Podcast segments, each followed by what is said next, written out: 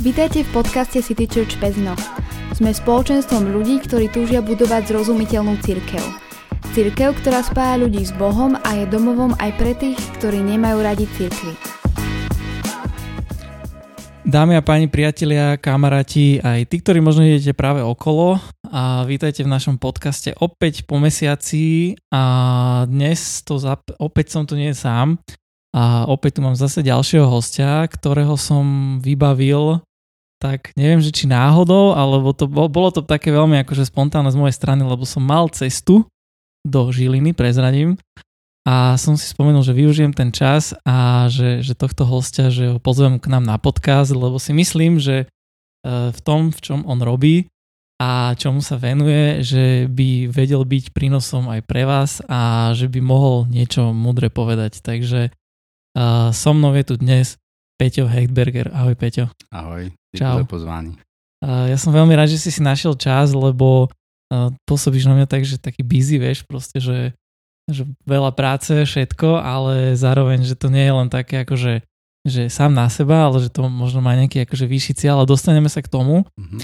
A no, spomenul som teda, že už som v Žiline a som s Peťom. No a tí, ktorí možno ho registrujete skôr z takej, z takej že kampane, alebo čo to je z výzvy, ktorá sa volá, že Fight Club. Peťo je toho taký, že admin. Áno. Hlavný organizátor. Hlavný organizátor, čiže uh, to len tak akože pre len taký, taký akože obraz o tebe, že vlastne kto si, že začínam od podlahy, že okay. odkiaľ ťa najviac ľudia môžu poznať, že vlastne ten Fight Club to je, že výzva pre mužov uh-huh. a venuješ sa tomu koľko? A Fight Club vlastně teď na jeseň budeme dělat desáté kolo a vlastně děláme dvě za rok. To znamená, že v podstatě to vychází, to je pátý rok vlastně teď už, hej? A to si jakože jak tomu došel? Podobně jako tento podcast, že tak trošku náhodou. Jednou jsme měli v neděli, v neděli po bohoslužbách na návštěvě jeden manželský pár z Ameriky a ten eh, chlapík eh, Tom Henlon se volá, on eh, dělá krizového manažera jedné americké firmy a deset roků před Slovenskem prostě žili v Číně a prostě tak, jak jsme měli po obědě takovou volnou debatu, tak vzpomenul právě, že tam jedna z aktivit, kterou dělali v rámci církve, byl mužský program Fight Club. A jakmile to vyslovil, tak jsem já zbystřil mm-hmm. A protože historicky já jsem se snažil dělat víc takových aktivit pro muže, ale většinou to skončilo tak, že to chlapy nebavilo. Prostě bylo to buď to moc duchovní, anebo moc debatní prostě. A toto mě velmi oslovilo, vlastně, když mluvil o tom, že to je v podstatě takový, když to řeknu, tak parafra, budu parafrázovat, že takový rozvojový program pro muže, kde se vlastně jsou aktivity nejenom v té duchovní oblasti, ale i, i, i v tělesný, v duševní, ve vztahový a potom, aby to nebylo málo, tak ještě je tam taková oblast extra, kde jsou prostě prostor na takový divočiny, jako mm. ponor ve studené vodě prostě a tak, co mají chlapi hodně rádi, že jít mimo komfortní zónu. Takže on mi, to, on mi vlastně toto vzpomenul úplně jenom tak v rámci ne, nezávazného rozhovoru a když to vlastně řekl, tak já jsem, já jsem prostě řekl, že počuj, to je tak dobrý, že zítra musíme začít. Hej? Mm-hmm. Takže to je pět roků zpátky a vlastně když jsme, když jsme to takto v podstatě rozebrali, tak hned na jeseň potom jsme v podstatě spustili první Fight Club, on ho organizoval a potom vlastně už dvojku jsem od něj přebral já a vlastně máme teda jakoby úspěšně pokračujeme a myslím, že to má skvělý ohlas mm. zatím. Takže ty jsi taky ten otec zakladatel Fight Clubu na Slovensku? No úplně ne, otec, taková druhá generace otců. A je teda, musím říct, že vlastně už ty poslední Fight Cluby ne, neorganizuju sám, mám okolo sebe tým chlapů vlastně z různých částí Slovenska, hmm. a který mi v tom pomáhají a, a těším se z toho.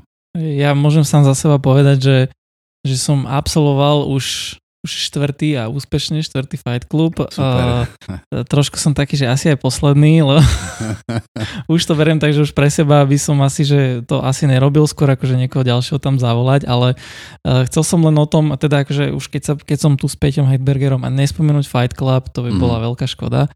Uh, čiže to je také akože ja teraz taká tá hlavná myšlienka, čo z toho ja toho, z toho mám a čo si pamätám, že vlastne, že aby si nejakým spôsobom sa naučil dobré veci a stal sa lepšou verziou seba samého. To mm-hmm. je mhm. taký bonmot mm-hmm. tohto, hej?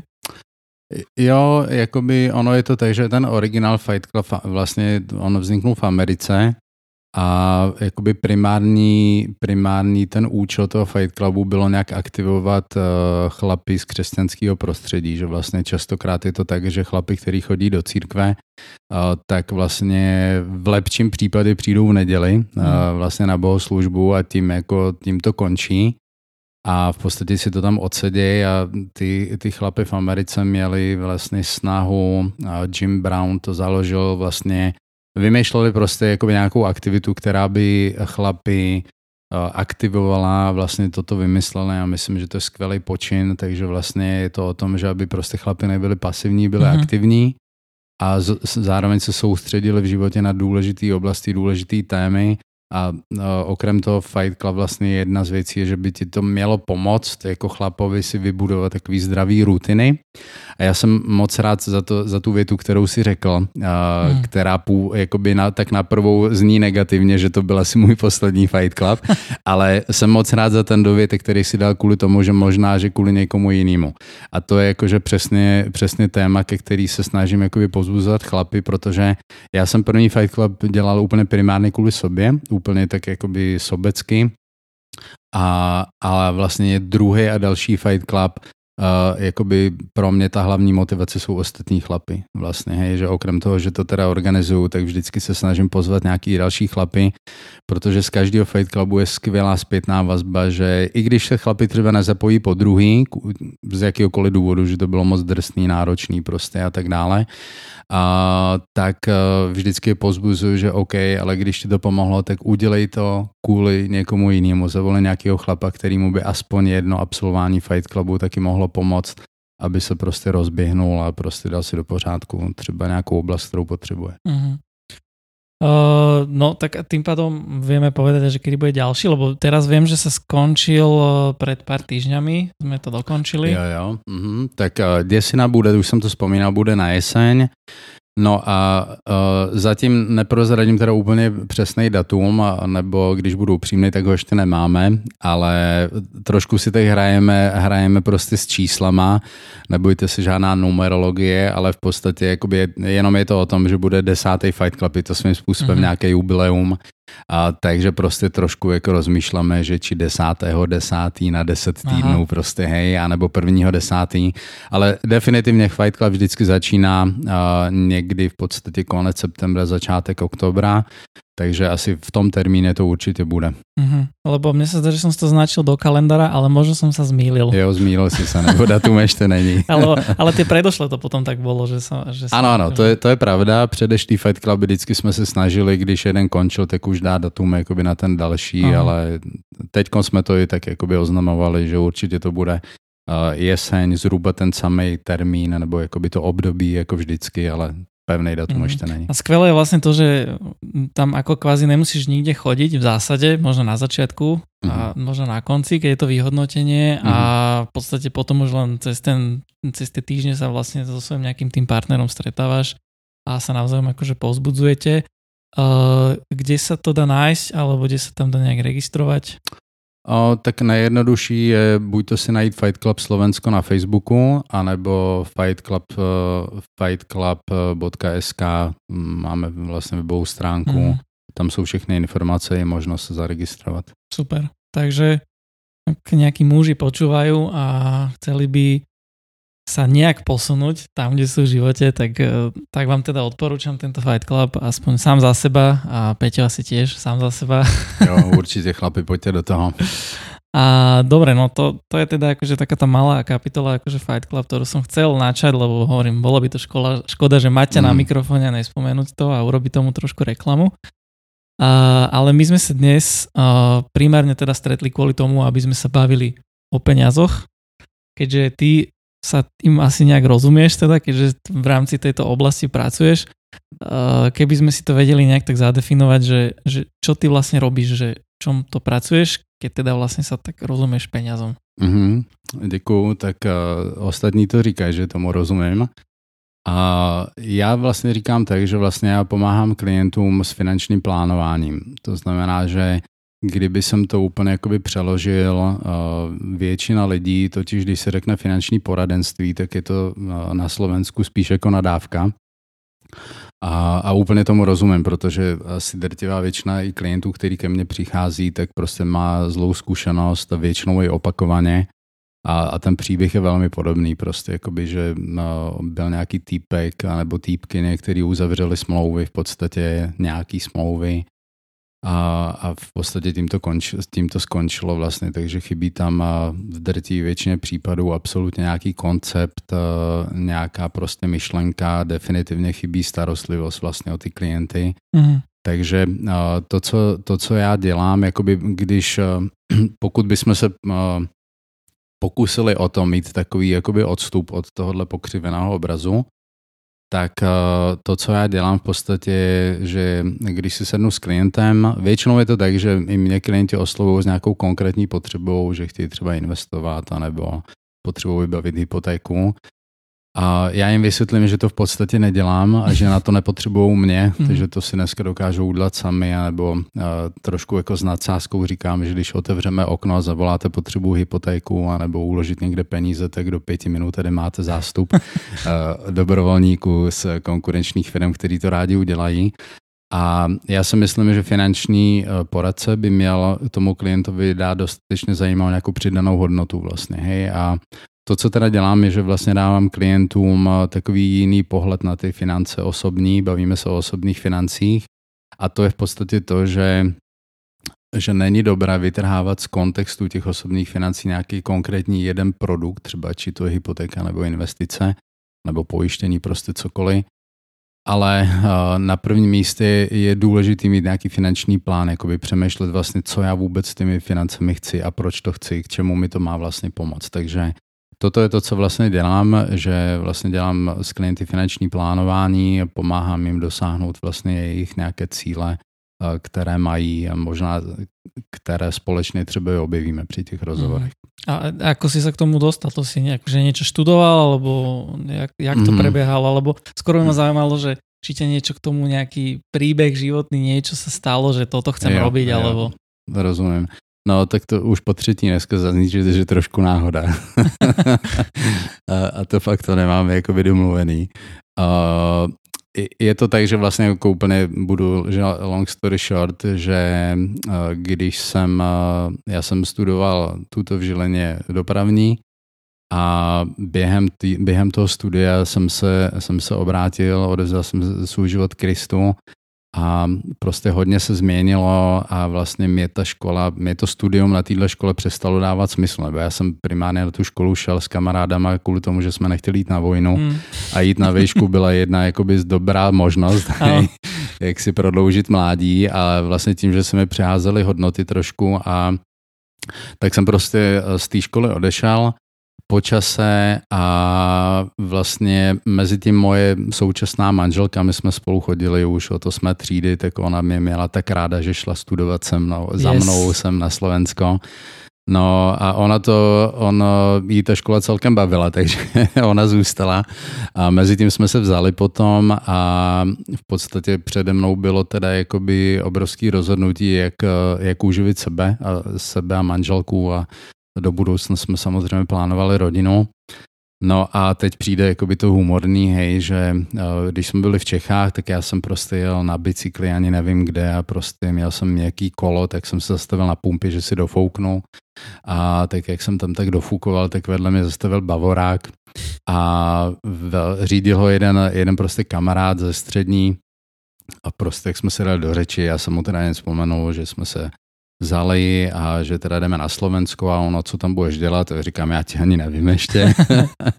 Takže prostě říkám, že to fakt jako bude zajímavý a on, že já bych pro tebe možná něco měl, jako měl bych řešený a on tenkrát pracoval uh, ve firmě, kterou asi všichni poznají, tu trojpísmenkovou finanční OVB, a oni vlastně se tenkrát, aj, aj. tenkrát uh, vlastně jakoby, za, ne, že začínali, už byli etablovaní na Slovensku.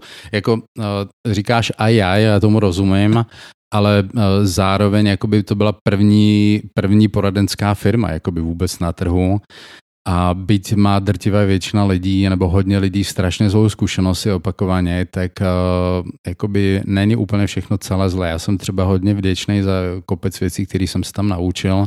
A na konci dne to je všechno jenom o lidech, takže jako mm. i dneska jsou tam určitě jako dobrý lidi.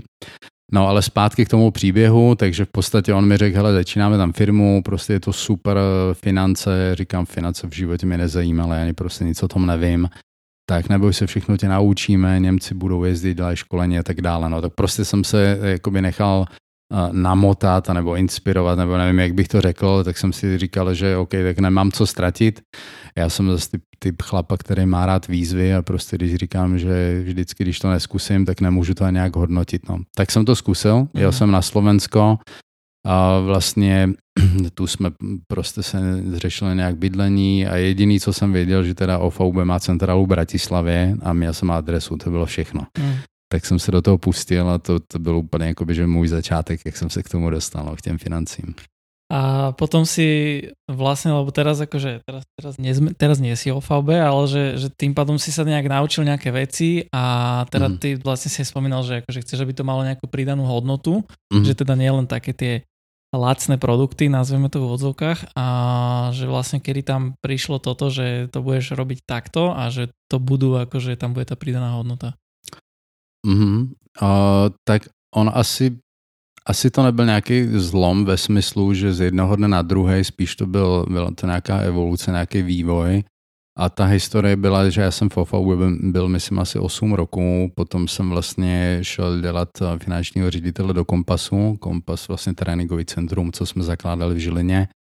A tam jsem byl, mám pocit, taky asi 8 roků. Potom, když vlastně jsme končili lokální projekt v Žilině, co jsme měli v rámci Kompasu, tak jsem se vracel zpátky do biznisu a dělal jsem vlastně ředitele v Českové pojišťovně a myslím, že to byly tři nebo čtyři roky. No a tam vlastně, jakoby tam se spustil takový proces mojí hlavy, že no, Čopku mám rád jako firmu, finanční skupinu, banku, pojišťovnu, leasing prostě a tak asset management, ale nevyhovovalo mi to, že vlastně zastupuji konkrétní jednu firmu, a respektive to mi až tak nevadilo, ale nevyhovovalo mi to, že vlastně tomu klientovi neumím objektivně poradit vlastně z toho trhu, protože ta každá jedna firma eh, v podstatě je třeba zajímavá v nějakém konkrétním segmentu, ale v těch ostatních může být často úplně nezajímavá jako a i se vzdaluje daleko od průměru toho trhu. Takže vlastně já jsem se v podstatě vrátil, uh, udal jsem to rozhodnutí, že teda jdu zpátky do toho poradenského biznisu Věděl jsem teda, že se nechci vrátit do té firmy, kde jsem začínal, už z těch důvodů, co jsme vzpomenuli. Mm. Takže já jsem v podstatě chtěl firmu, hledal jsem firmu, která jakoby má dostatečně široké portfolio, kde vlastně nejsem omezený nějakým množstvím produktů anebo firem. A zároveň tam není prostě nějaký, když to řeknu tak lidsky, že vymývání mozku prostě mm. a předepsané věci, které se musí prodávat, nebo to mi jakoby fakt by mi nevyhovovalo. Takže vlastně ten, ten, tím pádem jakoby byl ten výběr, ty možnosti hodně zúžený. A skončil jsem v podstatě v této firmě, tenkrát to bylo Fincentrum, dneska vlastně před třema rokama nás koupili Švajčary Swiss Life, takže vlastně dneska jsme jakoby jediná švýcarská poradenská firma finanční na Slovensku a, a jsem za to rád, nebo jakože myslím si, že tuto máme jakoby skvělé možnosti. I ten zahraniční kapitál nás eh, jakoby nechci, aby to teď uh, lidi z konkurence bral nějak hanlivě, ale myslím si, že se stáváme jakoby neporovnatelnou uh, prostě firmou na tom trhu díky, ne kvůli tomu, že máme, máme v názvu tu švýcarskost, ten Swiss, ale prostě Swiss Life je v tom západním světě jako opravdu silný hráč. Je to firma, která je kotovaná prostě na burze švýcarský v top 10 švýcarských firmách, takže prostě mají nám co dát. Má, prostě ta firma má 160 roků tradici a to, na co jsou vlastně nároční švýcarský klienti zvyklí v rámci zprávy, zprávy osobních financí a majetku, tak to vlastně ty informace se dostávají díky tomu k nám a dokážeme vlastně to uh, dneska přinášet i klientům tuto na Slovensku. Mm. No tak to je skvelé potom, takže uh, tým, že si si prihral polievočku, tak akože kľudne, akože není problém reklama, s tým sme úplne OK. A takže toto akože v rámci toho, že kto si ty vlastne, čomu sa venuješ a teraz akože samotná tá matéria, ktorú sme chceli ako rozobrať, a ja som aj tebe to spomínal a chcem, aby aj to oznelo, že nechceme, aby to bolo teraz, že nečakajte, že budeme teraz nejaké ťažké ekonomické nejaké neviem čo riešiť, ale chceme tak nejak veľmi jednoducho sa pozrieť na to, že proste akým, ako nejakým spôsobom hospodáriť možno alebo nakladať s peniazmi, lebo však je to téma, ktorá sa vlastne týka každého z nás, e, každý to potrebujeme a nielen, že to potrebujeme, ale mám pocit, že aj tie peniaze, že máme to radi, a však teda kto by sa necítil dobre, keď ich má, že? Mm-hmm. A, čiže ja keď som nad tým tak premyšľal, takže vieš, že rôzni ľudia majú ako také rôzne prístupy, akože v rámci nakladania s peniazmi svojimi. A, je podľa, je podľa teba nejaký správny nejaký pohľad na to, alebo tak, lebo mám pocit, že veľa ľudí funguje takým spôsobom, že proste chcem to, chcem veľa zarobiť, chcem veľa mať, aby som si mohol veľa kúpiť a tým pádom akože budem spoko, lebo budem mať proste vieš, dom, auto, budem chodiť mm. na dovolenky, dobré jedlo a tak ďalej a tak ďalej, budem si užívať. A, či, ak, alebo teda, ak existuje u teba nejaké, čo spôsob, že, to, že je nejaký iný prístup mm. a mhm. že tento je správny, tak ho povedz. Jo. Uh, myslím si, že je. je jeden, který, který je správný. Respektive to řeknu tak, že já i klientům vzpomínám, že já nejsem nějaký uh, prostý guru, který má patent na rozum a mám jedinou ultimátní pravdu. Spíše to tak, že já si myslím, že v každé oblasti života my jako jednotlivci prostě dospíváme a zrajeme prostě, hej, a nabíráme ty zkušenosti. Takže to, co teď povím, je vlastně vychází z těch x roků prostě praxe a, tím pádem jakoby to, co mě nejvíc dává smysl dlouhodobě prostě to vyhodnocuju, jakože opravdu, opravdu smysluplný model, já už jsem to dneska vzpomenul, je vlastně finanční plánování. To znamená, že většina lidí dělá podle mě tu chybu, že to, že prostě se snaží do, veľa zarobit, tak to není chyba, to je OK. Ale většina lidí robí tu chybu, že vlastně jakoby potom moc nepřemýšlí nad těma penězma vlastně, hej. To znamená, že samozřejmě každý rozumíme tomu, že chceme mínat na věci, které nám dělají radost a baví nás, ale většina lidí dělá tu chybu, já to teda považuji za chybu, že prostě vytrhává z kontextu těch osobních financí jednotlivý nějaký složky a řeší vlastně věci tak jakoby tak krizově. To znamená, že rozhodnu si, že chci koupit byt, tak vlastně logicky potřebuji hypotéku. Drtivá většina lidí potřebuje hypotéku, tak jdu řešit hypotéku. Mám nějaký přebytek měsíčně, tak zajímá mě, že chci to teda, když už se teda rozhodnu, že to budu někdo odkládat, tak se zajímám o to, kam to odkládat vlastně, hej. Potom uh, poslední příklad do třetice. Uh, zemře mi nějaký prostě přítel, nebo prostě někdo má nějakou vážnou chorobu, nebo prostě autonehodu, uh, tak si říká, možná by bylo dobré se pojistit. Takže řeším pojištění. A vlastně jakoby vždycky se uh, prostě vytrhnou z kontext, vytrhne z kontextu nějaká jedna oblast a to, to lidi řeší a stane se to, že vlastně za několik roků života se jim nazbírá v tom šanonu x prostě produktů, které byly uzavřeny s nějakým úmyslem, které měly třeba nějakou logiku, ale dohromady, když se na to podíváme, tak to většinou nemá žádn, žádnou logiku, jakoby není tam žádný koncept, eh, prostě ty produkty spolu vůbec nesouvisí, jakoby, a hlavně tam ani, ani prostě, eh, hlavně tam chybí nějaká aktualizace, takže ten, eh, když to teda nějak shrnu a dostanu se k tomu, k tomu přístupu, to, co mě dává smysl, a už jsem to vzpomenul, že to dělám s klientama, že je vlastně finanční plánování. To znamená, že první krok je mít finanční plán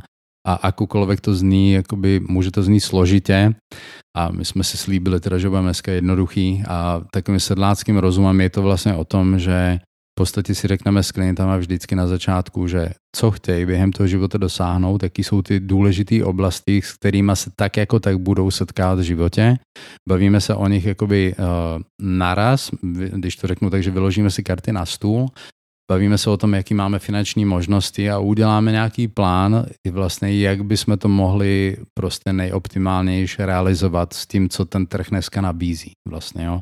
To neviem, či sa mi podařilo teraz odpovedieť. Hej, mňa, mňa napadlo taká, také, že OK, že teda pýtaš sa, že akože aký máš plán a čo by si chcel dosiahnuť a tak, ale že, že čo keď niekto, že nevie.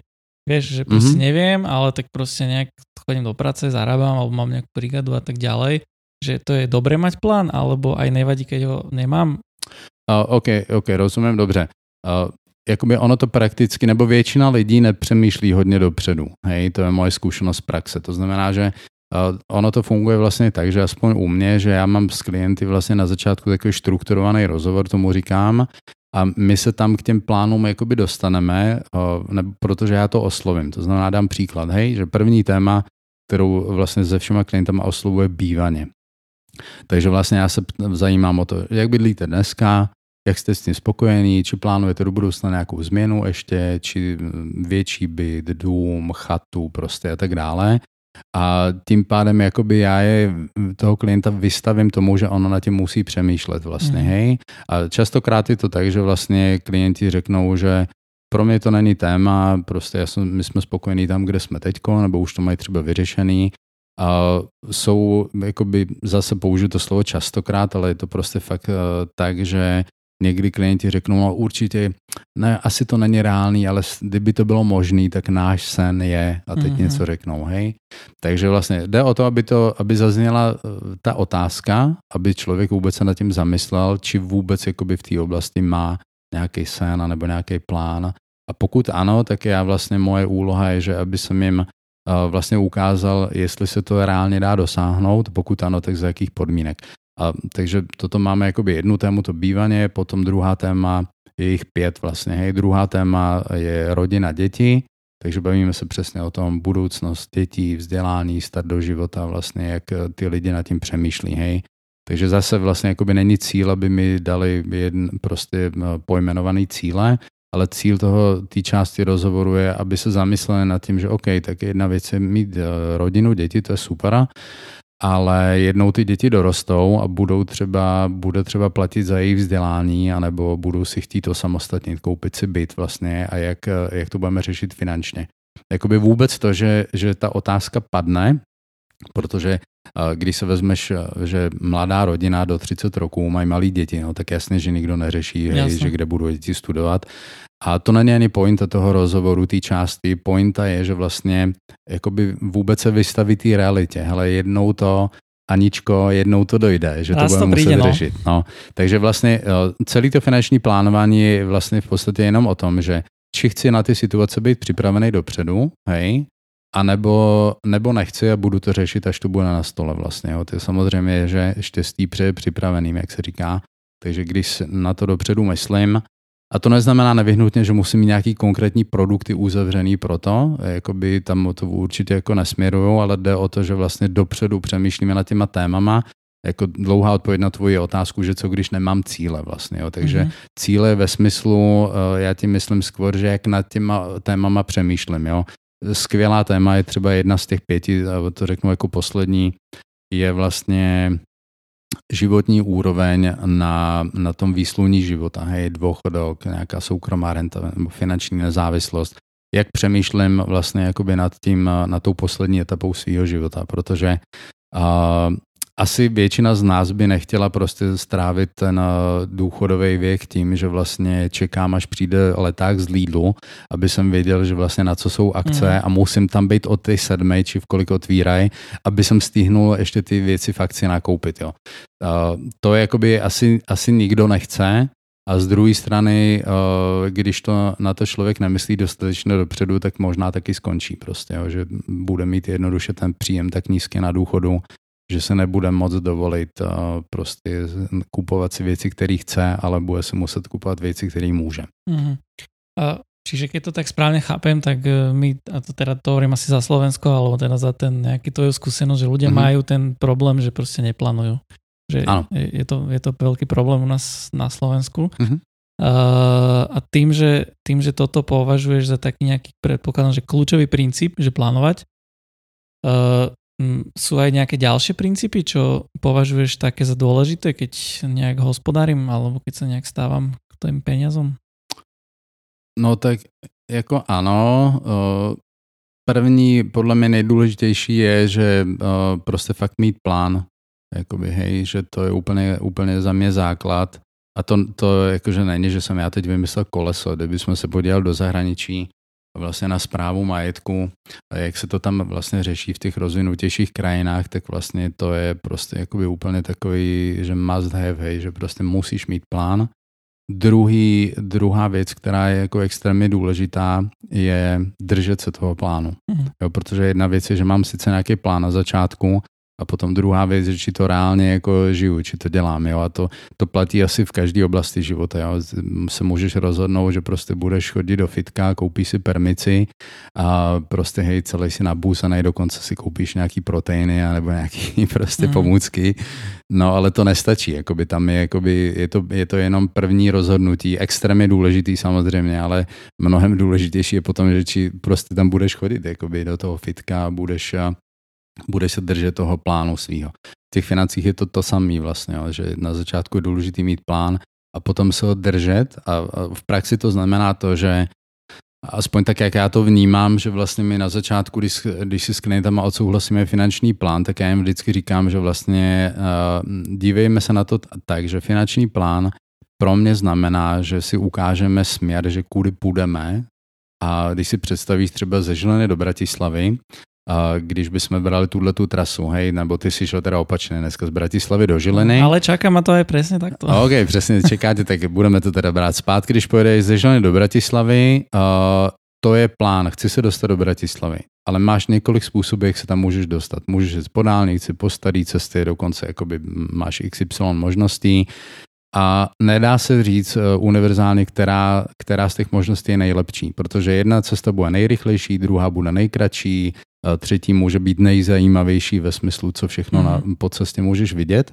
Takže uh, uh, jedna věc je důležitá, že máš jasný cíl, teda, že chceš do Bratislavy. V těch financích je to prostě zase o tom, že máš jasný nějaký směr, že jak to chceš mít bývaný, jak to chceš mít s dětmi, jaký chceš mít dvouchodok prostě. A potom ta samotná cesta, to je jakoby úplně samostatná kapitola, jak se tam chci vlastně dostat, hej, a jednak jak se tam chci dostat a jaký mám možnosti, protože uh, je to vlastně o tom, že mm, pokud se to, když se pokusím to teda nějak jako zovšeobecnit, tak většina lidí prostě chce založit rodinu, mít děti, tak uh, i ta rodina má různé fáze, hej, že na začátku jsou dva prostě zamilovaní jednotlivci, dají se dokopy, vezmou se, pak se tam objeví děti, uh, což je jako skvělý období, ale na finance je to prostě dost nápor, protože vlastně zrazu ze dvou příjmů jenom jeden. Uh-huh na několik roků vlastně. Já mám tři kluky a moje žena byla na mateřský deset roků prostě, jo, protože jsme to vzali tak, že to je jako nejlepší, co těm dětem můžeme dát, že ona se jim bude věnovat. No, ale jakoby, to je fajn, ale z pohledu finančního deset roků jeden příjem vlastně, jo, pokud neberu teda rodičovský příspěvek a tak, nebo to, to není jako tuto na Slovensku nějaký zázrak, takže my máme plán, ale zrazu se vlastně změní ta finanční situace v té rodině a ten plán je třeba jakoby přizpůsobit. My ten směr furt máme, ale vlastně možná se mění, mění trošku cesta vlastně počas té mateřský a zase potom, když na mateřská skončí a ta žena se vrací vlastně do toho pracovního prostředí, tak je třeba zase jakoby ten finanční plán upravit, vlastně jo, dělat tam nějaký prostě korekce zásahy. A toto si myslím, že je prostě extrémně důležitý a to je vlastně, jenom jsme u druhého bodu, že držet se toho plánu vlastně. Jo. To znamená, že uh, kopec lidí má pouzavínaný finanční produkty a vlastně tak, jak se uzavřeli, tak jsou dalších 5-10 roků uzavřený, ale přitom ten člověk už je úplně v jiný životní situaci prostě, jo. má třeba děti, oženil se, rozvedl se, vydělává víc, vydělává míň, prostě mezi tím není zaměstnanec, založil živnost anebo začal podnikat, zdědil peníze, prostě jakoby úplně nejrůznější situace vznikají a pokud ten plán se neaktualizuje, tak si jakoby člověk nechtěně škodí. Mhm. Vlastně, jo. Takže a těch uh, principů je podle mě, jakoby bychom tady mohli být ještě zítra. Jako, mm-hmm. Ale mhm. za mě, za mě jakoby toto jsou dvě nejdůležitější věci. Mít plán a držet se ho. Mm-hmm. A keby jsme mohli len tak jakože, že príklad bol, príklad bol, lebo to by ma veľmi zaujímalo, že, že vlastne teda presne, ak je to toto, hej, že mám akože manželku, nejaké deti a takto, mm-hmm. hej, je tam presne ten výpadok, tá situácia, ktorú si spomínal a teda máme nejaký akože cieľ, neviem, že chceli by sme bývať že v dome tak ako mne z toho logicky ako veľmi jednoducho vychádza, že OK, tak máme nejaký budget mesačný, alebo teda nejaký že príjem, uh-huh. ale teda ten domet proste drahší a nejak nám to nevychádza. No tak buď ten muž nejak zarobí viac, alebo, alebo ako dá sa to ešte nejak inak, alebo uh-huh. či nad tým premyšľam takto dobre, alebo to nejak ináč treba nad tým premyšľať?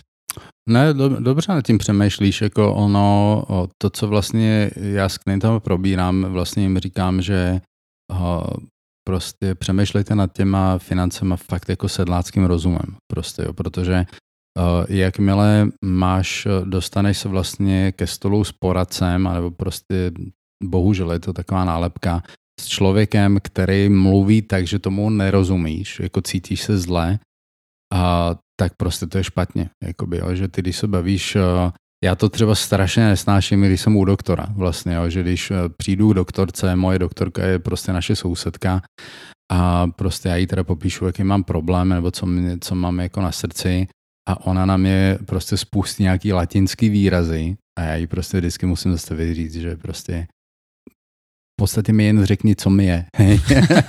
že, nebo ty jsi to asi už řekla, jenže problém je, že tomu, jsem tomu vůbec nerozuměl a nevím, co s tím mám dělat vlastně. Jo. Takže uh, já to nemám rád uh, a tím pádem se snažím i v těch financích vlastně se tomu vyhýbat, protože já jako nemám problém, když sedím s klientem, tak, uh, tak se takhle s ním bavit, jako používat prostě ty finanční zaklínadla hej, a prostě odborný výrazy ale na co to je dobrý, jako když tomu ten člověk nerozumí. Jo. Takže uh, v podstatě tam je to o tom, že vlastně, když se vrátím k té tvojí otázce, že mít teda znovu, já se omlouvám za to, se budu furt opakovat, je důležité je mít finanční plán, to znamená, když v tom finančním plánu je jeden z cílů, že chcete dům, že se přestěhovat do domu, tak potom je třeba vlastně to rozměnit na drobný, že kedy by se to mělo stát, jak, kolik ten dům by měl stát peněz na dnešní poměry třeba, hej, nebo to je taky důležité, že ty ceny za pět roků můžou být úplně někde jinde.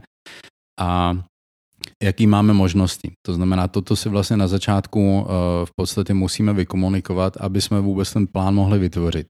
Takže my, když, když máme plán a ty se vlastně uh, máš plán třeba, že za pět roků nebo do pěti roků byste chtěli mít ten dům, a máme teda nějaký plán, jak se tam chceme dostat eh, a ty se za dva roky dostaneš do situace neplánovaně, nečekaně, prostě přeletí bocián, hej, narodí se dítě a, a zrazuje jiná finanční situace, nebo chybí jeden příjem vlastně, jo. takže je to to, co klientům vždycky říkám, že vlastně eh, jakmile se vám změní finanční situace, měli byste mě kontaktovat a informovat mě o tom, ne kvůli tomu, že jsem já tak strašně zvědavý, ale kvůli tomu, že bychom si řekli, že jestli ta, ta, ty změny ve vašem životě mají nějaký dopad na ten váš finanční rozpočet a na ten finanční plán. Pokud ano, tak co to vlastně v praxi znamená? A to je přesně to, co se mě teď ptáš, hej, že si řekneme, že OK, změnila se situace a co to znamená, že jestli uh, řekněme, že to bude ve třetím roku, uh, za, za dva roky je plán mít ten dům, takže buď to se ten, uh, ten cíl odsouvá, logicky, vlastně hej, že až ta žena bude znovu prostě mít příjem, anebo musíme hledat jinou cestu. A tam je jakoby zase víc možností. Jedna je to, co si řekla, že ten chlap musí prostě zarobit víc. Druhá možnost je, že hledat třeba ten dům v jiné lokalitě, kde to bude výrazně levnější. V podstatě, jo, jako mm-hmm. Jde o to, že vlastně jestli pro toho klienta je, je smysluplnější dělat nějaký kompromisy, ale mít ten, dosáhnout ten cíl v tom eh, požadovaném eh, čase, a nebo jestli není ochotný dělat kompromisy a tím pádem potom jakoby musí jít asi víc mimo komfortní zónu a prostě čelit tomu, že OK, vydělat eh, víc, možná to znamená, že mm, dát výpověď a prostě začít podnikat nebo prostě něco takového. Takže mm. jako není na to jednoduchá odpověď, ale prostě znovu je to o tom, že uh, je, je to mnohem jednodušší, když ten plán mám, protože vlastně se můžu potom rozhodovat, že či ho chci fakt dosáhnout, anebo, nebo ani ne. Mm. Znie to ináč ako celkom tak, ako, že jednoducho, aspoň teraz, keď to takto počúvam, že akože jasné, presne taký tie sedliacký rozum, hej. Mm-hmm. A čiže to ma príjmelo k takej otázke, že keď uh, teda je to dôležité mať ten plán a sa ho držať, že to akože treba dojsť za tebou alebo za niekým, to si to viem aj sám nejak urobiť? Alebo v tomto smere, čo viem prakticky urobiť? Mm-hmm. Jako dobrá otázka a asi tučí, že na to není jako jednoduchá odpověď, jo. protože ono to je tak, že uh, podstatě hodně věcí si dokážeš vybavit, vybavit sám, vyřešit sám vlastně. Jo. Myslím, že to platí univerzálně zase v celém životě, nejenom ve financích. Já dám zase pár příkladů ze života prostě, hej, že když se rozhodne, že chceš něco dělat se svým tělem, tak jako prostě to není atomová fyzika prostě, jo, že ty víš, že prostě jsou dvě základní věci. Jedna, jedna, jedna věc je strava, druhá věc je pohyb. Prostě, hej, to jakože je strašně jednoduchý. No teď máš dvě možnosti. Buď to prostě si to nějak ošefuješ sám, popozeráš si videa, přečteš si nějaký články, prostě hej, knížky, eh, rozhodneš se, jak budeš eh, se stravovat, jak budeš jíst, eh, teda jak budeš se stravovat mm. a jak budeš cvičit. A to je jedna možnost. Dokážeš to sám? No dokážeš, jasně, hej. A určitě dosáhneš nějaký výsledek. Druhá možnost je, že si necháš od někoho poradit. Mm. Hej? To znamená, že vyhledáš si trenéra, který ti pomůže prostě eh, nějakým způsobem nastavit uh, nutriční hodnoty a prostě pomůže ti s tím cvičením. A teď je otázka, že či toho trenéra potřebuješ vlastně, jo. No, tak na prvou nepo, nepotřebuješ ho nevyhnutně. Já, já chodím třikrát týdně vlastně cvičit s trenérem, teď už je to asi půl roku. No a je to prostě skvělý. Jakoby. Já jsem cvičil i předtím, i v rámci Fight Clubu máme tu tělesnou oblast, takže prostě hejbu se furt. Ale já jsem vlastně zjistil, že když cvičím sám, tak já v podstatě se vždycky dostanu na nějaký pomyslný strop, kde vlastně už jakoby nedokážu ten strop prorazit. Buď to kvůli mojí lenivosti nebo pohodlnosti, častokrát kvůli nevědomosti, že prostě dělám věci špatně nebo o nich ani nevím. A jako od té doby, co chodím vlastně cvičit s trenérem, tak prostě se to jako hodně změnilo. Jednak prostě výkonnostně dokážu prostě víc věcí udělat. Mám úplně jiný držení těla, zvládnu dělat věci, které jsem předtím nezvládnul a to je díky tomu, že mám trenéra. A v, tom, v těch financích to funguje úplně stejně vlastně. Jakoby, jo. Ty samozřejmě zase můžeš si načíst, eh, naposlouchat podcasty, prostě postavit si nějaký svůj finanční plán. Dokážeš to? Jasně, že to dokážeš, hej? A potom ho musíš nějak zrealizovat. To znamená, že potřebuješ si uzavřít nějaký produkty, který ti k tomu vlastně, který ti reálně pomůžou dosáhnout ty cíle, který si v tom finančním plánu dáš. Dokážeš si vybavit sám hypotéku? Jasně, že dokážeš. Dokážeš se někde sám pojistit? Jasně, že dokážeš. Dokážeš začít investovat? No jasně, že dokážeš. Hej? Je to furt o tom samém. Vlastně otázka je, že jestli jestli vlastně se chceš o to aspoň trošku zajímat, dávat tomu čas energii a dělat si to sám z nějakého důvodu, že čím máš pocit, že si to uděláš nejlíp, anebo prostě nikomu nevěříš, to je jedno úplně, jaký máš ty východiska, prostě si to uděláš sám, anebo si vlastně najdeš někoho, kdo ti v tom pomůže a tam je samozřejmě jakoby zakopaný pes, protože vlastně ten smysl, že někoho vyhledáš, on, nebo ten přístup dává smysl jenom tehdy, když ten člověk je jakoby kvalitní, hej, mm. že ti reálně pomůže. Takže nebo stejně tak jako trenéra můžeš prostě narazit na týpka, který má prostě dvoj, dvojtýdnový kurz no, a má který certifikát. Který by potřeboval trenéra. Přesně tak, jo. A nebo máš prostě borce, který má x certifikátů, prostě vidíš na tom, že tomu rozumí, už jenom je, já prostě na mém trenérovi úplně nesnáším, jako mám to rád, ale zároveň nesnáším, že my děláme normální cviky a my furt naprav, napravuje pánev, prostě on posune mě o půl centimetru a já už mám pocit, že to nedokážu Aha. ten cvik udělat prostě, jo.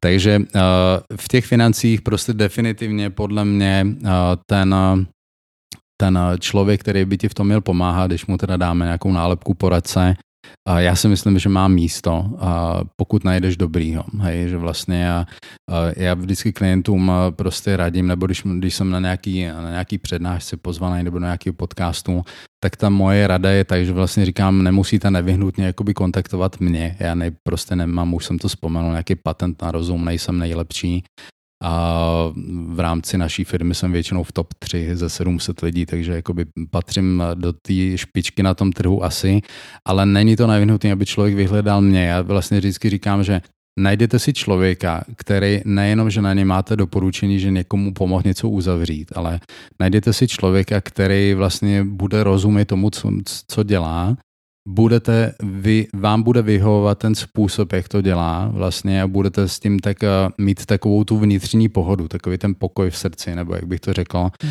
že prostě OK, tenhle člověk je v pohodě, zdá se mi, že tomu rozumí, to, jak komunikujeme, vyhovuje, i ten jeho, toho jeho přemýšlení těmi financemi a jakoby s radostí mu ty finance svěřím prostě, jo. takže a, a dneska je obrovská výhoda, že máme, máme přístup k internetu a nemáš problém si jakoby vygooglit věci, jo. Mm. takže vlastně když si vezmeš, že nevím, jak to, jak to děláš ty třeba, ale já když eh, teď jsme vybírali třeba dovolenku, no tak co udělám? No ne, nejdu do knihovny a prostě ne, ne, nehledám tam knihy o geografii prostě a tak, ale jdu do Google, jdu na, na TripAdvisor prostě hej a zajímám se o to, jaký mají lidi zkušenosti, když něco najdu, nějaký hotel třeba, tak se podívám potom na nějaký reviews, hej, prostě recenze a možnosti, takže dopředu se hodně o to zajímám a než si už něco vyberu. Takže já si myslím, že v tím, i s tím poradcem, pokud se člověk teda rozhodne, že chce mít poradce, tak by měl udělat to samý vlastně, jako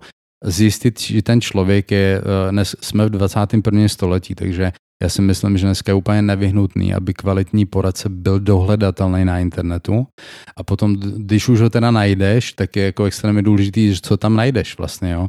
A já, já osobně to mám tak, že pro mě je strašně důležitý, že lidi, s kterými spolupracují v jakýkoliv oblasti, tak pro mě je strašně důležitý nejen to, co komunikují, ale jak reálně žijou potom vlastně, že či jsou autentický a prostě takže mě třeba zajímá, jak se lidi i vyjadřují na sociálních sítích, či používají prostě vulgarizmy, jaký mají názory prostě a tak dále. Takže moje rada je vlastně, jako když hledáte poradce, tak vlastně uh, zkontrolujte si jakoby toho člověka, či vlastně je vůbec dohledatelný ten člověk na internetu, či je dohledatelný to, jak přemýšlí nad těma financema a potom je, jak se vlastně, jak vystupuje jako člověk, mm-hmm. jo, mhm. protože uh, pro mě to je důležitý, jako uh, možná to nemusí být pro někoho jiného důležitý, ale pro mě je to jako důležitý, pokud mám někomu svěřit finance, tak uh, pro mě je důležitý, jak ten člověk jako vystupuje, co to je za člověk, jaký má hodnoty třeba prostě a tak, mm. takže Takže, Takže tak. to je skvelé, lebo vlastne nájsť si dobrého trenera, aj prístup presne tak, ako keď chceš akože chudnúť do plaviek a mať e, fit postavu, tak teda mm. dobrého trenera, tak rovnako aj s financiami. A ja som popri tom ešte tak mi stále na pozadí behalo to, lebo viackrát si to aj spomenul, že také, že produkty, e, Čiže ja keď si po tým predstavím, tak to je taká tá vec, že ako normálne mám nejaký príjem, niečo zarábam, niečo sa míňa, mm-hmm. akože štandard na nejaký život beží ale že, že potom asi mám nejaké, že peniaze zostávajú navyše, hej, možno teda žijem, ak sa hovorí, z ruky do huby, ale keď zostávajú nejaké zvyšné peniaze, tak akože poznáme to je to, že neviem, že môžem to nejak akože odložiť, hej, na niečo sporiť, viem to akože investovať a podobne. A chcel som sa toho trošku akože dotknúť. Okay.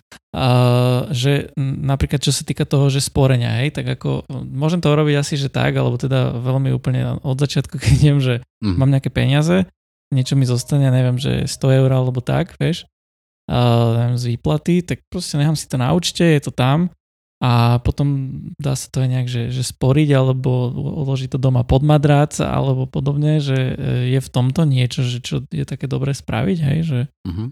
že okay, čo rozumiem. si o tomto myslíš? No, uh, rozumím otázce a ta otázka je špatná. Vlastně, okay. jo, to je úplně jako základ a to je přesně ten problém vlastně, co jsem vzpomenul na začátku, že to je přesně to, že my vlastně, když tak nad tím přemýšlíš, tak ty vlastně v realitě děláš to, že vytrhneš vlastně jednu oblast z těch osobních financí a chce, chceš ji řešit. Hej? A to znamená, že zase omlouvám se už po několikátý, že se budu opakovat, ale vlastně když nemám finanční plán, tak já si vlastně nechtěně poškodím, protože já mám na to takovou zajímavou historku, jako úsměvnou, že uh, měl jsem klienta uh, Slováka, který pracuje v Norsku uh, dlouho, dlouhoročně. On mi oslovil před pár rokama, že chce investovat asi 50 tisíc euro, tak jsme to prostě vyřešili. Já se ho ptám, že vlastně, jestli nepřemýšleli nad pravidelným investováním. A on říká, no hej, přemýšlel jsem a ty říkám, OK, tak jakou sumu byste třeba zvažoval? On mi říká, že 40 euro měsíčně, hej právě jsme investovali 50 tisíc. A já říkám, že OK, to jste mi, jako musím říct, že jste mi překvapil, jako že takový číslo je, že 40, prostě kdyby aspoň, že 50, že to je jaký zaokrouhlený. A on říká, no tak já nevím, já jsem prostě jen tak jsem to, jakože zkusil, nějaký číslo jsem dal. No tak měli jsme potom debatu asi hodinovou o tom, že jaký má cash flow, jaký má příjmy výdaje prostě a tak. No a Uh, zase teda long story short, uh, došli jsme na to, že má uh, tu deltu, ten přebytek měsíční 800 euro vlastně. A to, co on dělá, tak to nechá na účtě a potom vlastně, když to se tam nazbírá vlastně nějaká suma, to bylo těch 50 tisíc, tak to potom vlastně investuje. Takže mm-hmm. třeba 3-4 roky ty peníze vlastně leží na účtě a potom je investuje. No, tak já mu říkám, že podívejte se, my se můžeme roztrhat, vymyslíme geniální investiční plán na těch 40 euro, ale jaký to má význam, když 760 vám bude zůstat na účtě. Vypočítal jsem mu vlastně, jaký zisk mu vygeneruje 40 euro a vlastně jaký efekt bude mít, když těch 760 zůstane na účtě. A vlastně co mu s tím udělá inflace vlastně, hej, takže uh, dlouhá odpověď opět na tvoji otázku, ale podle mě jakoby je to, je to uh, špatně kvůli tomu, že vlastně velmi často ta suma, ty si řekl, že například 100 euro, velmi často ta suma ne, nekoresponduje s tou realitou, protože tomu klientovi reálně má tam třeba přebytek, já si myslím, 270 euro měsíčně tak nedává smysl pracovat jenom ze 100 eurama. Vlastně, jo, protože většinou je to tak, že člověk na to jde tak, eh, že OK, tak eh, měl by jsem začít spořit nebo investovat, něco si odkládat, tak třeba z tu stovku to jako zvládnu, to můžu vlastně, jo. Takže eh, je to lepší než nic, je to lepší, než to nechá na účtě, ale vlastně z toho pohledu finančního plánování je to podle mě chyba, mm. jakoby, jo, protože zase vlastně, když další peníze mi zůstávají ležet na účtě, vlastně nepracuji s nima, tak prostě je to škoda. Jakoby, mm. jo. Ale velmi děkuji za to, že si ma stopol, že to je že zle položená otázka, lebo jak tomu dobře teda rozumím, tak keď se zaoberám tým, že či už eh, nějak sporiť alebo investovat, mm-hmm. tak to nevyhnutně musí být v tom kontexte toho plánu. No pokud, Malo by to pokud být. chceš dosáhnout jakoby nejoptimálnější výsledek dlouhodobě, tak, ja, tak jasné, jo, protože zase, když si vezme, že finanční plánování nebo prostě vůbec jakoby ten eh, finanční život je o tom, že vlastně, eh, když by si si dal eh, prostě do čísel, že budeš odkládat 100 euro měsíčně, teďko nemusíme řešit, či budeš spořit nebo investovat, ale budeš to dělat 10 roků a potom máš dalších třeba 100 euro, který z nějakého důvodu si nezapojil do toho spoření nebo investování a budeš je nechávat na účtu, prostě na běžném účtu. No a vlastně po deseti letech, když udláme tlustou černou čáru, udláme nějakou bilanci, vlastně co se stalo v tom finančním vlastně tvým majetku, no tak zjistí samozřejmě, že těch 100 investovaných euro nebo těch, který jsem spořil, mi prostě něco vygenerovalo a těch 100 euro, který jsem nechal jenom na účtě, tak oni se jenom nahromadili. Vlastně zjistí, že, uh, že vlastně si si nechtěně způsobil škodu, mm-hmm. že si vlastně ty peníze nejenom, že si jim nedovolil vydělat, ale oni kvůli inflaci vlastně ztratili na hodnotě. Jo. Takže proto já tak hodně jakoby tlačím a nebojím se to říct tak to slovo, že fakt tlačím jako klienty do toho finančního plánování, protože když neplánuješ, tak si jako nechtěně škodíš. Obrovsky podle mě, hej. Mm. Uh, tým pádom, no jak mi z toho vychádza logicky, s lidským rozumom, že je lepšie tým mhm. pádom mm. akože investovať, jak to sporiť, lebo keď tým pádom je inflácia a strácajú na hodnote, tak lepšie je to akože mm. niekde vraziť.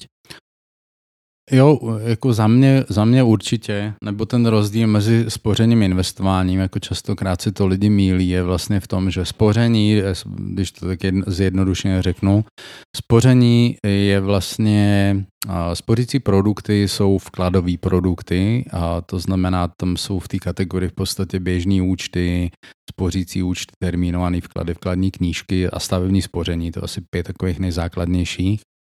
A ty, tyhle typy produktů, vlastně když si zvolíš, tak máš dvě jistoty. Jedna jistota je, že vlastně o ty peníze nepřijdeš, že vlastně budeš tam mít vždycky minimálně to, kolik si tam vložil. A druhá jistota je, že na, že na těchto produktech nikdy nevyděláš. Jakoby, jo, že to je prostě garance. Mm. A, no, takže toto jsou spořící produkty.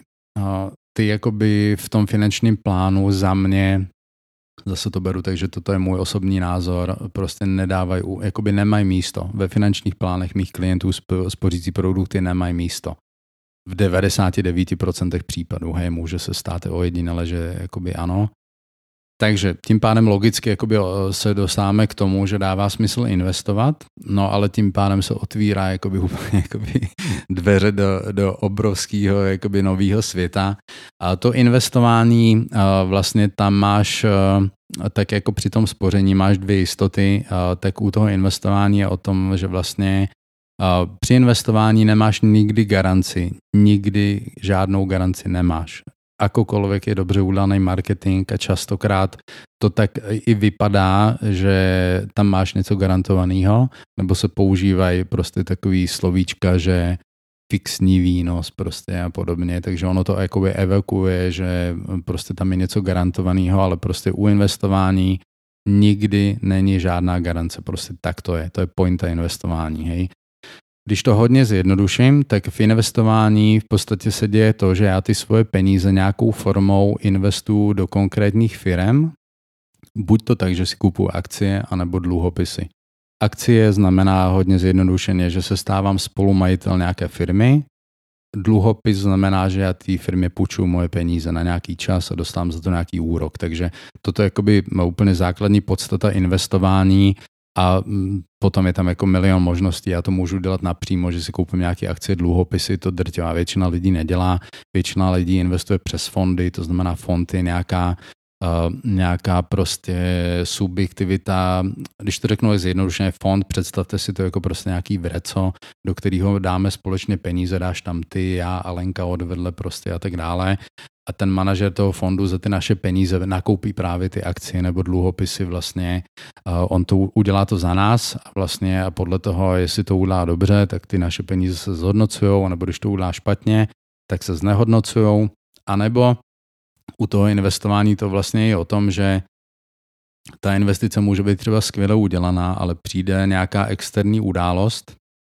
Nedávno jsme tu měli dva roky zpátky koronu, tak eh, v podstatě všechno je dobře nastavené, máme nakoupené akcie třeba dobrých firm, ale když se stane to, že třeba přijde korona, anebo teď válka Ukrajina, Ukrajina, Rusko, a, nebo spíš opačně Rusko, Ukrajina, tak uh, podobný typy událostí samozřejmě mají vliv na ten trh. Vlastně, když korona, já ji používám nej, nejčast, jako nejradši jako příklad, protože když byl lockdown na celém světě, že lidi reálně nemohli jít do práce, no tak logicky ty firmy ne, jakoby neprodukovaly, hej, neposkytovaly služby, drtivá většina firm ne, neprodukovaly žádný tovar, ale zároveň museli platit zaměstnance, museli platit pronájmy, leasingy prostě a tak dále. Takže logicky, když se podíváš na cash flow té firmy, tak v podstatě měla stále náklady, ale neměla příjmy nebo hodně snížený, no tak jakoby, když bys to dal do křivky, tak to šlo dolů prostě, mm. hej, takže o tom je to investování, že to vlastně jakoby je to spojený s rizikem a to slovo riziko při investování spíš jakoby není používaný ve smyslu, že přijdu o peníze,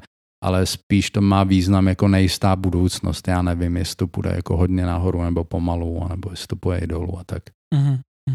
Ja, to, to je tak, že taká že tá široká téma a tiež akože asi neexistuje na to nejaká univerzálna odpoveď, mm-hmm. ale aspoň sme si teda vysvetlili, že ten rozdiel medzi tým. Ja sa chcem ešte spýtať na dve veci. Uh, prvá z nich, čo je, tak sú uh, pôžičky, úvery. Mm-hmm. Uh, že ako sa k tomuto postaviť, lebo ako dnes je veľmi jednoduché, že presne, že mám nejakú ten cieľ, hej, že chcel by som proste napríklad, že auto, hej, lebo proste je to akože komfortné a tak ďalej, šetrí to čas mnoho, mnohokrát Uh, a teda nemám na to momentálne. Chcel by som to, že teraz, tak proste si požičam, hej. Alebo, alebo potom nejaké tie presne, ak sa bavíme o tom bývaní, tak sú proste, že hypotéky. Uh, je k tomuto nejaký akože správny prístup, že kedy je dobre si požičať, kedy to už je zlé, alebo vieme mm-hmm. to tam nejak akože zaramcovať? Jo, tak uh, já si myslím, že tak mám, jsme v křesťanském podcastu, jo, takže vlastně se budu držet ty uh, litery. Ty drž se uh, svojho. jo, ale to se, jako v mém případě se to nevylučuje, jo, takže uh, Bible nám jasně říká, že prostě, že není dobrý se zadlužovat, uh, prostě, protože se stáváš otrokem toho, toho věřitele, takže to jakože 100%, 100% s tím souhlasím. A ono vlastně se i říká, že, že dluh je dobrý sluha, zlý pán. Vlastně, jo. Co to v praxi znamená, že uh, jsou, já to vidím tak, že ona, ona je vlastně jakoby dneska trošku jiná doba, než, než když, se, když se vlastně Bible psala. A to neznamená, že to nějak rozporuje ty principy, ale v podstatě je to tak, že já osobně to vnímám tak, že existuje dobrý dluh a špatný dluh. Dobrý dluh za mě je v podstatě dluh, který, eh, který vlastně mi pomáhá dosáhnout nějaký svůj cíl a není, jak bych to řekl, asi tak to udělám. Já dám konkrétní příklad, hej, že uh, definitivně mi dává smysl uh, dluh uh, spojený s bývaním. Hej, to znamená, že dneska asi jakoby drtivá většina lidí, už jsem to myslím vzpomínal, vlastně hmm. nedokáže si koupit nehnutelnost bez toho, že by si zobrala hypotéku. Ale uh, já se na to dívám tak, že vlastně mám dvě možnosti. Buď to z toho příjmu, který vlastně generuju, který vydělávám, budu si platit nějaký nájem, a to znamená, vymyslím si 800 euro měsíčně, budu platit někomu za to, že můžu bydlet v jeho bytě.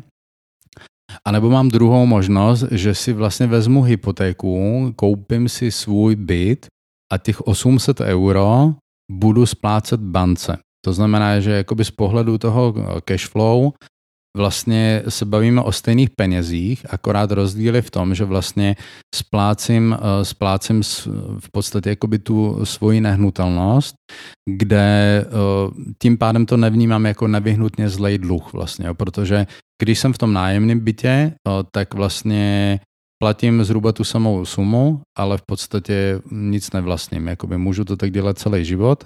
Kdežto, když to platím bance, tak vlastně okrem toho, že mám eh, jakoby stejně měsíčný ten cash flow, tak vlastně má, jsem spolumajitel té nehnutelnosti. V lepším případě z dlouhodobého pohledu určitě to bude tak, že ta nehnutelnost bude mít i větší hodnotu, takže i kdybych se dostal do situace, že nemů, nejsem schopen to splácet kvůli tomu, že přijdu o práci nebo jsou vysoké úroky, tak tu nehnutelnost můžu prodat, jenže ona mezi tím pravděpodobně bude mít vyšší cenu, takže vlastně já, já když ji prodám, tak mi zůstane nějaká, nějaký prostě finanční majetek. Takže Toto je jakoby jeden typ úvěru, s kterým jsem já v pohodě v rámci toho finančního plánování. Druhý typ úvěru, jsou jenom dva, s kterými jsem v pohodě. Druhý typ úvěru je úvěr na podnikání. To znamená, že pokud si můžu půjčit peníze, které mi pomůžou v tom, aby jsem viděl další peníze, a tak mi to dává smysl. Hej? To znamená, že pokud se rozhodnu podnikat, potřebuji k tomu uh, vymyslím si, eh, budu prostě pít pizzu a chci ji rozvážet, no tak potřebuji auto, hej, logicky,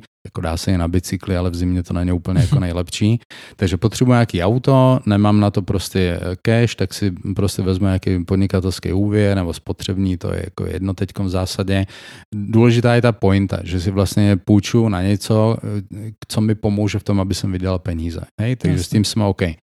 Potom je špatný typ dluhu a to je vlastně dluh na spotřebu. To znamená, že vlastně je to jakoby, jsou to úplně mrtvý peníze, když si půjčím peníze na dovolenku, anebo si chci koupit nový Mac, anebo nový auto, prostě jakoby věci, které který mi nic ne, nepřinášejí, nepřináší žádný prostě žádný příjem, a tak podle mě toto je špatně. Jakoby, hej, že a, a jakoby určitě jsem, já třeba ani spotřební úvěry nemám v portfoliu, prostě když někdo po mě chce spotřební úvěr, tak to prostě neudělám. A jsou výjimečné situace, kdy třeba potřebuje člověk dofinancovat hypotéku, že nemá svoje zdroje, tak to dočasně jakoby tak vyřešíme, ale toto je špatný dluh, takže vlastně tam určitě mm. jsem proti tomu se zadlužovat. Vlastne tento, tento, tento zlý dlh, tak ten vlastne zarába na tom, že chcem toto a chcem to teraz. Jo, presne tak. Uh, OK. A ešte, ešte tá jedna vec, čo som spomínal, čo sa chcem spýtať, tak tá je možno taká zvláštna a možno sú ľudia na to nie úplne zvyknutí. Uh, a to je také, že dávanie, hej, alebo proste čisto, že dám mm. a nič z toho nemám. Uh, aký máš na toto názor, že, lebo vieš, nič z toho nemám, hej, proste zo sporenia niečo, možno má to nejaký zmysel mm, pre mňa, jasne nejaký zmysel má tá pôžička a tak ďalej, toto, čo sme sa bavili, ale mm-hmm. že to dávanie, že aké miesto má alebo malo by mať, že v nejakom tom finančnom plánovaní alebo mm-hmm. tom hospodárení.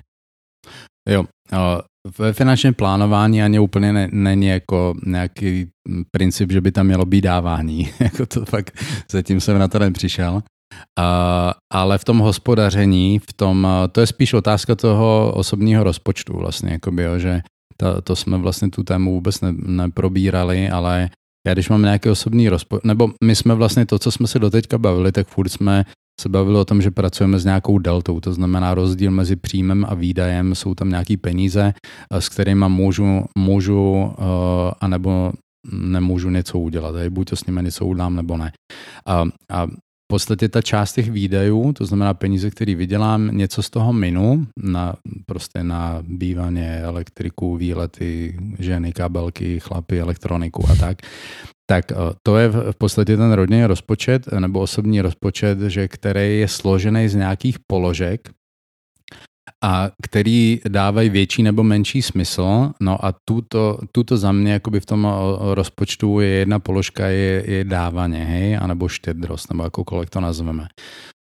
No, já si myslím, že pro, zase teda to beru tak, že ten kontext jsme v křesťanském podcastu, takže vlastně zase to beru tak, že za mě dávání je vlastně jakoby pro mě to není ani téma, to je prostě, je to tak, jakože eh, je, je prostě v písmu jasně napsáno, že bychom měli dávat 10% ze svého příjmu, a jakokoliv to zní prostě nekomfortně a nemoderně, ale já to prostě beru jako, jako fakt a dneska jako díky bohu to beru jako fakt a ne, nemám to jako tému, prostě dávám 10% z příjmu, ale musím říct, že eh, byly období, kdy jsem si to jakože fest řešil prostě, jakože to fakt mám dát, když zarobím pět tisíc, to fakt mám dát jako z pěti tisíc, prostě jakoby tolik, eh, tolik desátků.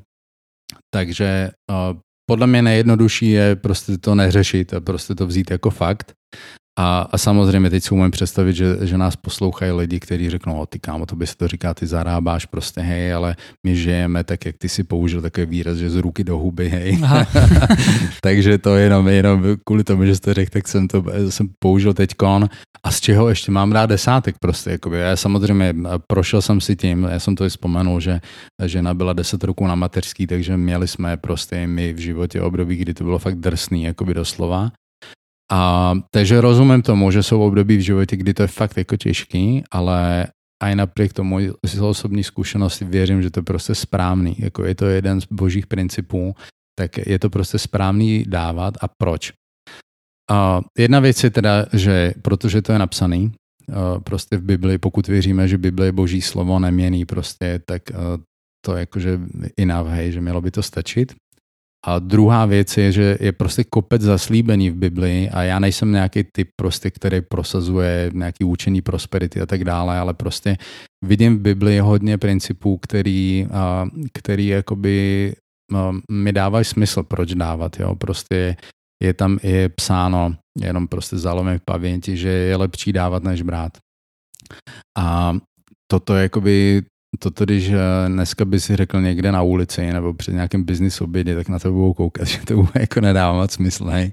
Ale ono třeba, já si pamatuju, že jsme měli jednou eh, kázeň eh, o dávání a já jsem vlastně zjistil, že prostě dokonce existují nějaké vědecké studie, které vlastně jakoby dokázaly, že ty, když jako člověk dáš někomu, to nemusí být nevinutně peníze, ale dáš někomu něco, tak eh, v podstatě to, co probíhá, že se vlastně uvolňuje hormon štěstí, eh, serotonin a že prostě eh, velmi často je to tak, že ta osoba, která obdarovává, ta, která dává, má jakoby větší radost toho, než ten přijímatel toho daru vlastně. Jo. Takže já jsem si prostě, když jsem tenkrát tu káznici připravoval, jsem si říkal, ty kámo, to, to je brutál, jakoby prostě, že jak to Bůh dokázal vymyslet vlastně. Mm-hmm. A potom ti říká, že je lepší dávat než brát, ale zatím je jakoby celá téma, že to není jenom prostě nějaký, nějaká fráze, ale ono, jakoby on to domyslel do důsledku, že když to prostě fakt žiješ a budeš to, dá, budeš to dělat upřímně samozřejmě jako nezištně, tak uh, ty prostě budeš za to odměněný i po té emoční stránce vlastně. Jo? A Potom další, další jakoby z těch veršů, které jsou jako hodně známý, je v podstatě o tom, jakou měrou měříte, tak vám bude naměřeno. A v podstatě ochotného dárce miluje Bůh a tak dále, jako my jsme to všichni slyšeli při sbírkách prostě a tak hmm. dále. A já si myslím, že je jakoby hodně důležité se na těma veršema zamyslet a vlastně a nedívat se jenom na to, takže je to napsaný, ale prostě přemýšlet nad tím, že proč to tam je napsaný a vlastně jestli náhodou Bůh mi skrze tu poslušnost nechce potom nějak odměnit vlastně. Takže hmm. jako za mě je to vlastně jedna kategorie, to je v podstatě jako těch 10% z příjmu a potom druhá kategorie je vlastně nějaká štědrost. A to je v podstatě, že dávám ještě něco, dávám ještě něco navyš vlastně, nebo když vidím někoho v potřebě. A ono to nemusí být nevyhnutně peníze vždycky, vlastně, když nás to tak jako na prvou napadne, že peníze se tak jako nabízí, že to je dobrá volba, ale častokrát to může být čas, může to být něco materiálního, nebo nějaký oblečení, který třeba ne, už nepotřebuju, anebo, uh, anebo mám prostě dvě košile tak asi mm. jich mám víc, hej, ale prostě jako, že mám něčeho víc a nepo, nevyhnutně to ne, nedokážu všechno potřebovat, tak můžu tím někoho použiju to křesťanský zaklínadlo, požehnat, mm-hmm. obdarovat a u, po, někomu, někomu udělat radost vlastně. Jo. Takže já to vidím takto, že dávání určitě dává smysl a mám s tím jakoby strašně dobrou zkušenost životní, že prostě jakoby dává to smysl, je to správně podle mě. Mm-hmm. A dáva to podľa teba zmysel aj pre niekoho, kto napríklad že neverí v Boha, alebo tak, že by si to odporučil? Alebo že prečo by si mu to odporučil? Určitě. My to máme třeba i ve Fight Clubu. Když to použiju, vlastně ve Fight Clubu máme jednu z úloh, že Fight Club je většinou na 8 nebo 10 týdnů a my tam máme jakoby jednu z úloh, že dát vlastně 10% z příjmu minimálně za jeden měsíc. A vlastně ve Fight Clubu máme vždycky nějaký nevěřící chlapy, když teda použiju takovou nálepku škaredou, hej. A nevěřící jakoby rozumíme tím, že nemá osobní vztah s Bohem. No a jako na moje překvapení, že za ty fight cluby, co máme za sebou, tak jsem se nesetkal s tím, že by to nějaký nevěřící chlap řešil. Vlastně, mm-hmm. jakoby, že by to měl jako tému. A protože vlastně my je pozbuzujeme v tom, že dej 10% z příjmu nezištně na něco, kde vlastně nebudeš na těma penězma mít kontrolu. A vlastně dáváme jim vždycky takové nějaký hinty, že může to být nějaká křesťanská komunita, může to být nějaká charita, může to být třeba prostě školka ve tvém okolí, která má prostě rozbitý plot a hodili by se jim peníze.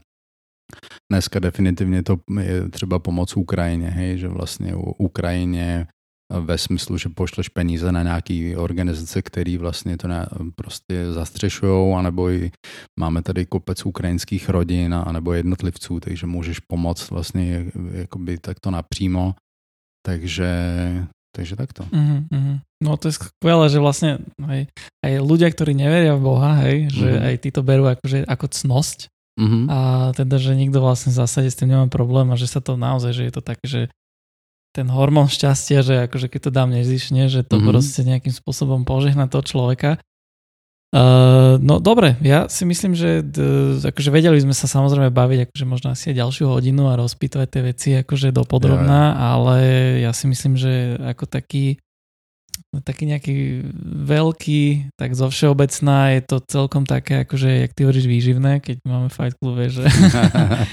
výživné aktivity, takže aj toto si myslím, že bolo také celkom výživné. Uh, minimálne teda určite pre mňa, za mňa, priznám sa a Verím tomu, že aj pre vás, ktorí ste počúvali a ktorí ste to dopočúvali až sem.